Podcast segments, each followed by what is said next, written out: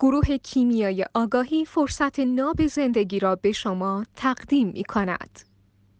هستیا به چه شکل با حواس پنجگانه باز تعامل می‌کنه و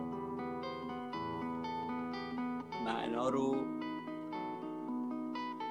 در میابه من دو تا مثال فقط می‌تونم بزنم که به صورت یکیش مثاله یکیش هم تصویری فیلم برن ببینن یه عالمی میره یه جایی با شاگرداش.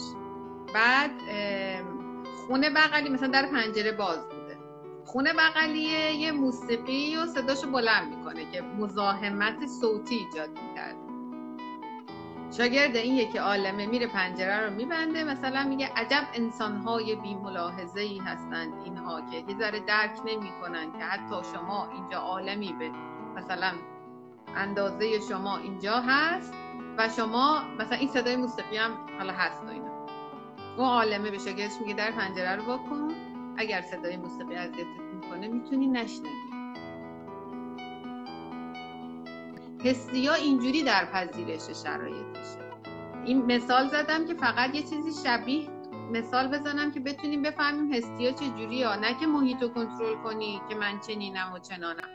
بازم تو همون فیلم Eat Pray که من خیلی این فیلم رو دوست دارم وقتی که جولیا رابرتس کلافه میشه تو هند تو اتاق مدیتیشن که نمی‌تونه مدیتیشن کنه چون یادش میفته می‌خواد بره آرایشگاه ناخوناشو مانیکور کنه یا مثلا مگس ویز ویز می‌کنه یا چششو وا می‌کنه میگه اونا اونایی که تو اون اتاق نشستن چجوری می‌تونن چششونو ببندن از زیر چش نگاه نکنن ببینن که چجوری از زیر چش محیطو نپان وقتی عصبانی میاد بیرون اون یه آقای اونجا بود که خیلی تو این پروسه به جولیا رابرتس کمک می‌کنه پروسه آشتی با خود بهش میگه دنبال چی داری میگردی؟ مدیتیشن اینجاست تو اون اتاق نیست.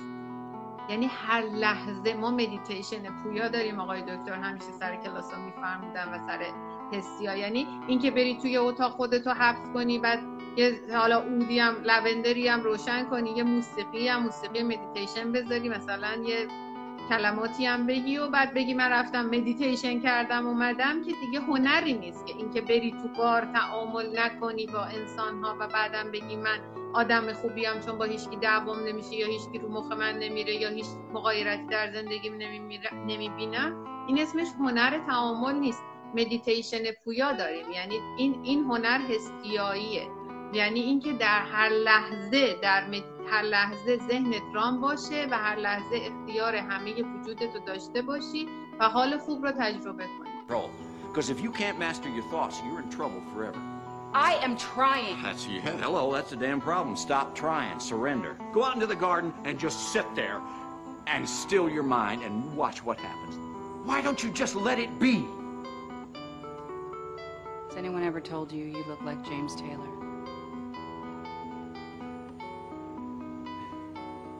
Every day. Hmm.